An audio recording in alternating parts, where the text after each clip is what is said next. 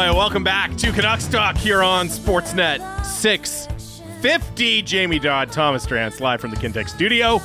650, 650 is the Dunbar Lumber text line. Dunbar Lumber, with three stores to serve you in Ladner on Bridge Street, or Dunbar Lumber Express at Ladner Center, or Arbutus in Vancouver online at dunbarlumber.com. I was uh, I was out about out and about in the world the other day, and uh, heard the Fleetwood Mac song that this I don't want to say based on, but maybe bears some similarity to. No, say it. Say what Based on an om- this song that this song is paying homage to. Uh, it came on and I was like, I felt like I was starting a segment. I was like, oh.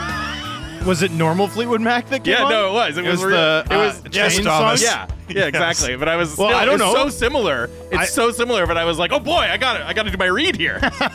Actually, it's Got a funny. Pavlovian reaction. It's to funny it. you say this because somebody was watching Ted Lasso and that scene came up that's from the intro. Ah, And it was like an earworm. He's like, is the Wait, whiteboard what? starting? What? That's actually really funny. That's good. Um, speaking of the whiteboard and that scene from Ted Lasso, uh, we couldn't do it in our first segment because of the crossover. Let's get into the whiteboard.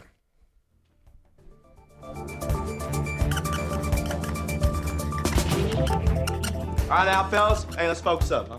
Uh, it's your daily deep dive into what's up with the Canucks for today, February 28th. And uh, by the way, I just want to say, when it comes to the whiteboard, uh, accept no imitations. I know, I know the uh, the afternoon show, and I see jo- producer Josh Elliott Wolf here. I'm just gonna say it. Well, they finally Stick with the original, real deal, the whiteboard Sorry. for your daily. isn't their original Deep dive. Isn't their original the menu? I think, I think the menu has been taken off. It's been 86, one- as they say in the restaurant. Won- biz. wonder why that one didn't work. It has been 86. That's good. That's real good. Much like Porsche, there is no substitute. Very good. Very good. Um, Much like Ethereum, More stable than Bitcoin. crypto Dom over there. Dom coin. It's pegged to the dollar. It's like, what? It's environmentally friendly. Uh, anyways, we'll get into it here on the whiteboard, starting with the headlines, which, of course, the Canucks lose 4 3 in overtime to the Penguins after giving up a 2 0 and a 3 2 lead.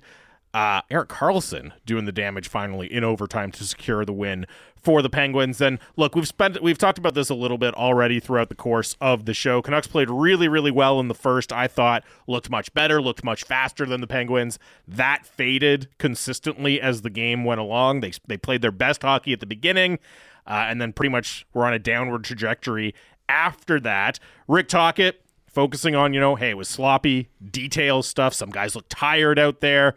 We need some individuals to up their game. There's some guys that are just okay. It's been okay for a while. So, not reading them the riot act, but making it clear that he's seeing mediocrity and wants more than that. Yeah, I also thought the JT Miller quote, if we had the mentality that we were going to win, we could have killed them in the second period. First of all, that's just great copy. I like, and anytime I can include killed them in a quote, I'm going to use it. Um, but yeah, I thought the, you know, the idea that some guys are just okay, it's been okay for a while, um, was telling, right? And then, and then the note, you've got to contribute. And if it's not goals and assists that you're getting pucks in deep, good old PID, and being good defensively, um, you know, the Pettersson line, it was so interesting because they had maybe the best shift the Canucks have had all year on the Hoglander goal, and certainly a, a, top, a bottom five shift on the Lars The Eller Lars game Eller one. Yep. Um, just sort of an inconsistent game from that from that line ultimately. And look, I just thought the Vancouver Canucks lost the plot in the third period. Uh, really, aside from a couple silly mistakes in the second, I thought they were really good for 40 minutes. And you know that I do- uh, that third period was inexplicable to me. I do wonder because I think the most concerning thing for me from this six game stretch has been the idea of composure, right? Whether you look at it, look mm. at it in the Minnesota game where bad calls go against you maybe or calls you're not crazy about but it spirals it snowballs from there. You don't have you're not able to regain your composure even in the minnesota game. In the third period when the temperature gets turned up there's more physicality. The jets are maybe looking for calls. How do you respond to that? And i wonder if even last night fits into that a little bit right whereas you said okay hey you were up to nothing now it's 2-2 or it's 3-2 but you're you're not in the position where you thought you should be. Some bad mistakes cost you in the second. Do you let that snowball or do you find a way to get back to your first period game in the third? And instead, as you said, it feels like they just kind of uh, they lost the plot, which for me is another way of saying they lost their composure. Like that's what composure is, is not losing the plot in a game. I, that's the kind of thing too where look, I, I haven't been, you know, waiting for the other shoe to drop on this Canucks season for a long time now because they've shown so many so much real improvement in terms of their defensive play. But the composure one is one that kind of lurks in the back of my mind a little bit. The idea of the shoe dropping though, like I haven't been waiting for the other shoe to drop in terms of thinking that this team was going to have some dramatic reversal of fortune, mm-hmm. you know, 2014 Leafs style. But when in the halcyon days of November and, and December, you know, w- one thing that I sort of kept saying and that I think we are beginning to see play out is what's going to happen is this team's five on five shooting percentage will normalize a bit. The bounces will f- stop favoring them to this dramatic an extent. And lo and behold, 100.7 PDO since the All Star break. And the margins will get tighter. And I do think that's what we're seeing. We're just seeing Canucks go up 2 nothing. They're not getting the deflection goal or the unscreened rush wrist shot goal that puts them up 3 nothing. Right? The Penguins claw back. They get the quick answer, but they don't get the 4 2 goal. Mm. And, you know, I, I think there's some of that some of that offensive punch, that like additional secondary offensive punch that this club has got, especially from the bottom six earlier in the year. I think as that's evaporated, you're seeing this team play in more close games, and when you're playing in more close games, they're more liable to go get away from you. I, I think that's why you're seeing this team. You know what? What they went almost 30 games before dropping a, a result in Yep. which they led after 40 minutes, and now they're five three and two or five three and one af- when leading after 40 minutes uh, since the All Star break. I mean, that's a that's a pretty dramatic reversal, even if it's still a team that's picking up and accumulating points at a, at a sufficient rate to further entrench themselves atop the Pacific Division. The bottom six is, I think, a really good point because I mean, how how how much time did we spend talking about the Garland Blueger Joshua Yeah. line? It was so absolutely crucial. Massively missed. If you're not getting standout performances like from that, like from that, uh, like that from the third line, excuse me, you know that's really going to impact the team. I think we are seeing that. I think there's an element of man, they would sure love to have Carson Soucy back in the lineup for sure uh, at this point. And I do wonder, again, you know, as I brought up earlier in the show, how much the desperation gap is playing into this at this time of the schedule as well. Just in terms of headlines, we should mention uh, JT Miller all over the ice again. Another really big game, including a highlight reel shorthanded goal and a JT Miller chant at Rogers Arena that uh, unfortunately JT Miller was too locked in on what was going on the ice apparently to hear. All right, those are your headlines to the broadsheet. Uh, not a ton to pass along in terms of rumors and reports today. You know, Rick Dhaliwal saying he's still hearing the Canucks very, very in on Jake Guentzel, but it's going to take an awful lot uh, to acquire him. I mean, look, they still have Ilya Mikheyev in the top six. It's not as if you can't see the need for a player like Jake Guentzel. well, the Pettersson the Pettersson minutes played with stat is all you need to know, right? Um, over 150 minutes with Lafferty, Kuzmenko, Mikheyev. Well, that's a team that needs to upgrade. Um, you know, that said, the Joshua absence, I think, has really shown a spotlight on, you know, this team's need for more size up front too. Right, the, an additional middle six guy with size to me is is sorely needed as well. And then last night too, uh, one, the only thing I'd add, like man, I really struggled to come away from that game and watching how Pittsburgh was able to forecheck against the Canucks. Uh, you know, I, I struggled to come away from that game and not think, man, I still think they need just a little bit more push from the back end. So I'll flip this around. Uh, you asked Bukala a version of this question, but I'm going to do it instead of a multiple choice. I'm going to do an either or. Jake Guentzel or middle six, but really more like a third liner guy with size, Like Greenway. Greenway and Carrier. Let's say a Carrier. Oh, So Guentzel, just Guentzel, or so basically the one star star piece at the top six, or the kind of two farther down the roster, but really check boxes for the team. Yeah, uh, Guentzel. I mean, at Yeah. the end of the day, I do think that's uh, especially because Lindholm hasn't exactly found his groove off the hop.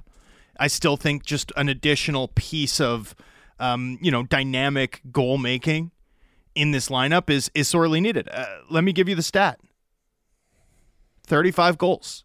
35 goals for the Canucks in 12 games since the All Star break. That's 2.92 per game. It's 19th best in the league. Like that's a below average offensive team. And and that's kind of consistent with what their profile's been like for most of the year. It's just they've run so hot, uh, especially with, you know, that that five-man unit that they've occasionally trotted out, uh, playing with Hughes and Hronek, Boeser, Miller and and basically anybody, but especially Elias Pettersson. You know, aside from those aside from those minutes, this team struggled to generate and now it's kind of beginning to be an issue, even though their five on five conversion rate has remained elite. Uh, other thing I wanted to pass along in terms of rumors and reports, uh, Greg Wyshynski at ESPN publishing his big trade board uh, player rankings of guys who could move. Jake Guentzel comes in number one. Uh, some of the relevant reporting here on Jake Guentzel. Uh, Wish says there's some around the NHL who believe it's a done deal that Guentzel will be traded before the deadline. Dubas's news conference did little to dispel that notion. I says, but an extremely high asking price, and he says ESPN's Emily Kaplan reported it was two first rounders or a first rounder and a commensurate player might discourage teams. There are those who believe that an extension for Guentzel could still happen. So that's some of the latest on Jake Guentzel, his status. Uh, Chris Tanev, by the way, comes in at number six on Wish's trade board and mentions that uh, there could be as many as a dozen teams interested in acquiring Chris Tanev. And yeah, Chris Tanev does seem like kind of the ultimate. What team doesn't he fit on? Which team wouldn't be thrilled to add Chris Tanev at the deadline? Buchnevich or Guentzel? Ooh, I think Guentzel. I, I- get that Bu- Buchnevich has the next year. And the size. Yes, I just really like Jake Guentzel. Yeah, he's I really, really like Jake Guentzel. but Buchnevich is like a quote unquote fallback option would be pretty awesome too. Like one of those guys, the fact that he might be on the market, I actually do think is really interesting because it, before there wasn't really the second option to Jake Guentzel for that type of player. Buchnevich kind of fits that mold. Yeah. Yeah. So The size thing the size thing makes me at least at least think about it, even though I think Guentzel's overall like the the more impactful driver. yes, I get it. I'd still go Guentzel. Yeah. But uh, Buchnevich would be pretty interesting. Pretty interesting. Um, okay, on to the lineup notes today in the whiteboard. And uh, so no change at forward after the loss. And the Canucks practice today, by the way, at Rogers Arena. No change at forward, but as you mentioned to Bukla, a switch up on the blue line. Now, we'll see because sometimes we have seen Rick Tocchet and the coaching staff try things on a practice, but then for the next game, which for the Canucks is tomorrow against the Kings, uh, they kind of revert back to a, a- a different configuration. But here's how they lined up on the blue line at practice it was Quinn Hughes with Noah Juulsen, Ian Cole, and Tyler Myers, uh, Nikita Zadorov, and Filip Hronek. So Cole and Myers stick together, but Juleson and Filip Hronek switch places. And this is interesting for a couple of reasons. I mean, one, as you mentioned, does the coaching staff look at last night and say, you know what? We can't put all of our puck moving eggs in one basket with Hughes and Hronek anymore. We need to switch it around. And does that have a trickle down effect to what the, uh, or a trickle up effect to what the front office might want to do at the trade deadline? The other part of this is, you remember early in the season, we spent a long time being like, maybe let's see Filip Hronek kind of be the best guy on a pair. And we haven't seen that for large stretches this season. I wonder if we get, uh, how much of a look at it we get now with him and Zadorov. Yeah, I, I just think you ri- run the risk like this team's primary engine is is Quinn Hughes and Philip Peronic, right? Like the Philip Peronic Quinn Hughes minutes are so decisive.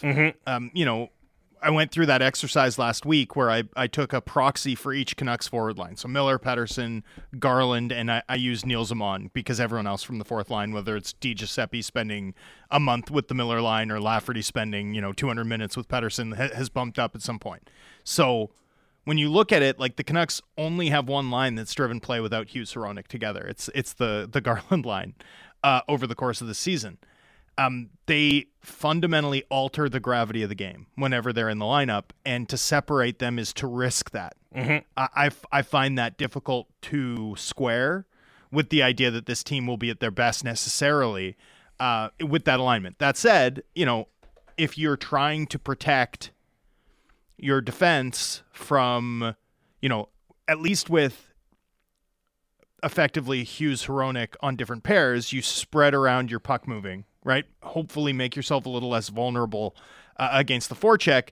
uh, which which in my opinion shaped the outcome of last night's game, allowed the Penguins to turn the game in their own direction. And guess what? The Kings are a totally different animal in terms of pressuring your puck carriers than the um, than the Penguins are. So is that a reactive or like a def- uh, one of those? Is it kind of an opponent specific adjustment for this Kings game? Yeah, Yeah. Or, or or especially given what you saw last night, what Mm-hmm. Tocchet saw last night. Noted post game, by the way, that the the club struggled to beat their layers off the forecheck. So uh, it's an interesting one, but I don't think long term this team's going to be at their best without Hronek and Hughes together, unless you find. A, a Hronek proxy, someone who can at least be like an Ethan Bear level puck mover Yeah. on Hughes' right side. Yeah, the other interesting thing for this uh, about this to me is, as you said, like Hughes and Hronek have been so good that sometimes when we're talking about which forward lines are performing, we're actually talking about who spent the most time with Hughes and Hronek. Yeah, you know what I mean. And I'm curious to see. We're also not used to it in this market Yeah. because we've we've been through West Coast Express, the Sedin line, Lotto, Mm-hmm, The Lotto line, yeah. Pettersson and Miller independently. You know, like even even the guard, like we we're used to forward lines cooking. What we've never had is a defense pair cooking like this. Uh, yeah, not only that, best defenseman on the planet right now, Hmm. uh, just completely shifting the game every time they step on the ice. We're, we're just not used to covering it. We're not used to watching it. But that that has been, in my view anyway, sort of the most important, powerful engine that's driven Vancouver's yeah, success. This to me, that's an interesting subplot. Is like, okay, how did the what forward lines are out there most with Hughes? What forward lines are out there most with Hronek? What does that impact look like? Not just defensively, not just beating the forecheck, although that's all tied together, right? You got to beat the forecheck to get going uh, on offense. But it's they've been such an offensive driver, and it's like forward lines have benefited so much from it. Who benefits, if anyone, or does that impact kind of drop off uh, with them split apart? And of course, they might not stay split apart. We'll see how they line up at uh, at morning skate and warm up tomorrow against the Kings. All right, uh, on to the playoff. For, oh, by the way, just a, another quick note: power play units still split up. One of them remain the same: Suter, Garland, Boeser, Miller, Filip Hronek. Uh, the other one, I guess, the same personnel because the Myers thing was kind of a fake out and Hoglander was there, but just a little bit of a different look on the other one. Lindholm at the net front. Pettersson on his his uh, weak side flank, so not his one timer side, side. downhill side. Hoglander in the bumper, Baines on the other half wall, uh, and Quinn Hughes running the point on that one. So same personnel, but just a little bit of a different uh, formation there on that 1B power play unit. Playoff forecast. Now, this I find actually really interesting because the Canucks, they lose last night, but they still pick up a point. Edmonton didn't play. The single point actually improved the Canucks division chances slightly per Dom Luszczyszyn's model from 71% up to 75%. So not even that little, right? No, We're that's a relatively a relatively significant move. And to me, that's another reason why I'm probably less concerned than a lot of people coming out of this stretch because you look at what actually matters in terms of the standings. They're still in a really, really dominant position. And what that says to me, the fact that their chances of winning division actually went up, unless they're like actively collapsing, unless they are in active free fall, they basically just need to run out the clock on the Oilers. The fact that the Oilers have gone 500 in the last 10, like basically coinciding uh, with the Canucks, yeah, is the door open a little bit? Sure. But the Canucks are in a really, really strong position as it relates to the division. It may have pertained to to LA dropping the regulation outcome to the Flames, Hmm. right? Because there's like not that the Kings have been lingering with like a good shot, but as But they like a fall tiny away, bit, yeah. as they fall away. So it's probably a couple things working um, in in Vancouver's favor there. Yeah, the Oilers with the dropping the two regulation outcomes while Vancouver beat Boston, came back to beat Boston this weekend. I, I do think changed it from where the Canucks can play well and still lose the division crown to now the Canucks would actually have to hit their own divot. Yeah. that that gets prolonged. I will say though, like you play another eight games of 500 hockey here, you, the door will be open, mm-hmm. right? Like they do have to be better than 500 at least to truly leave no doubt. That's true. They're going to have to pick it up at some point, but I just think it's still very like they've built themselves such a cushion, right? That you Yeah. can afford to have this little stretch. You don't want it to last till the end of the season, certainly, but you're even at a point where, you know, a, a disappointing result can actually improve your chances a little bit. Uh, Brendan Batchelor just tweeting out Rick Tocchet has said Carson Soucy is seeing a doctor today and they're hoping for good news. Joshua will see the doctor later this week. All right, so there you go. Line up a little bit of an update from Rick Tocchet. We had a lot of people texting in about Carson Soucy.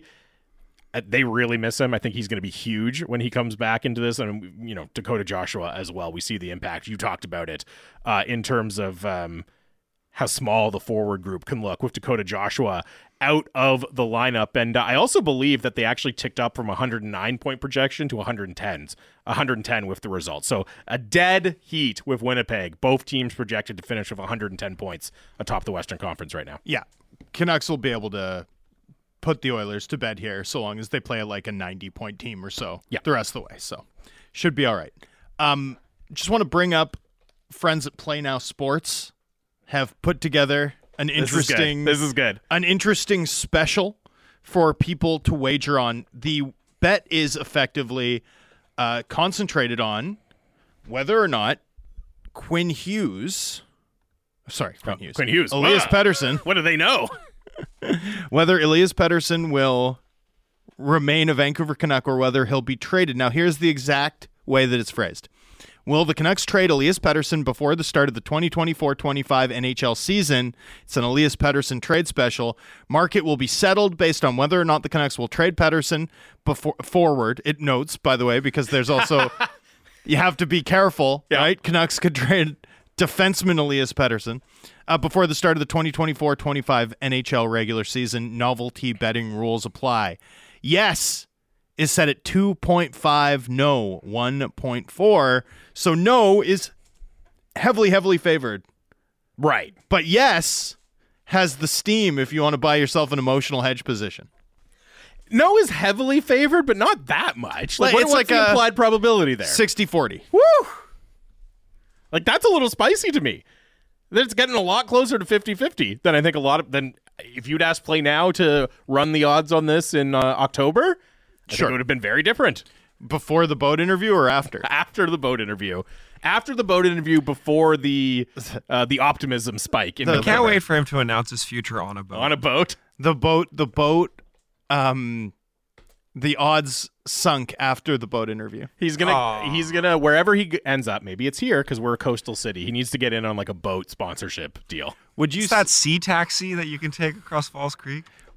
the, the aqua The water- Aquabus? the Is that what it's called? yeah. Aquabus? I don't know if they have the cash for an Elias Pettersson.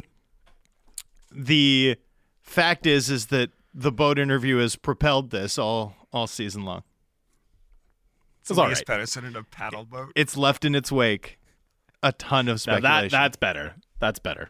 I prefer that one. Of, it's uh, buoyed our show Big swan. uh, somebody texted in um, who is looking for our first round. Who is looking like our first round playoff matchup? Probably the Kings right now. So there's so much unsettled it, it's it, like L.A., Vegas, or Nashville. I guess would be the other potential favorite. Right? They've kind Seattle. of pulled. They've pulled ahead. don't um, sleep on seattle in the uh, in the Western Conference playoff picture. So those are one of th- those are the teams you're looking at, and they play LA for the first time tomorrow night. Well, yeah, but so much depends too, like whether you beat Winnipeg or or whether you end up beating the Central Division champion. That's the big one. That's gonna that's gonna matter a ton, and then obviously who sneaks in to that eighth and final spot. Thomas, the- tier your uh, playoff destinations. T- oh, Seattle number one with so much ammunition, it's wild. Are you kidding me? I would love to not fly. Like I would love to just get in my car and drive up and down the I five. Seattle number one with a bullet. LA two, Vegas three, Calgary four, Minnesota five. Nashville uh, six, St. Louis You're still scarred last. by getting stranded in Nashville Well, for the draft. that's that's the thing. Like Nashville, n- if I have to go to Nashville, I'm flying through Toronto like Hmm. every time. You know what I'm saying? Like that's miserable. Um, all right. Well, thank you for getting some tears in there at the end there, Dom. That's uh, that's the whiteboard for today, February 28th. That's also the end of our show. We're back tomorrow on a Canucks game day. They play the Kings. Keep it right here on Sportsnet 650.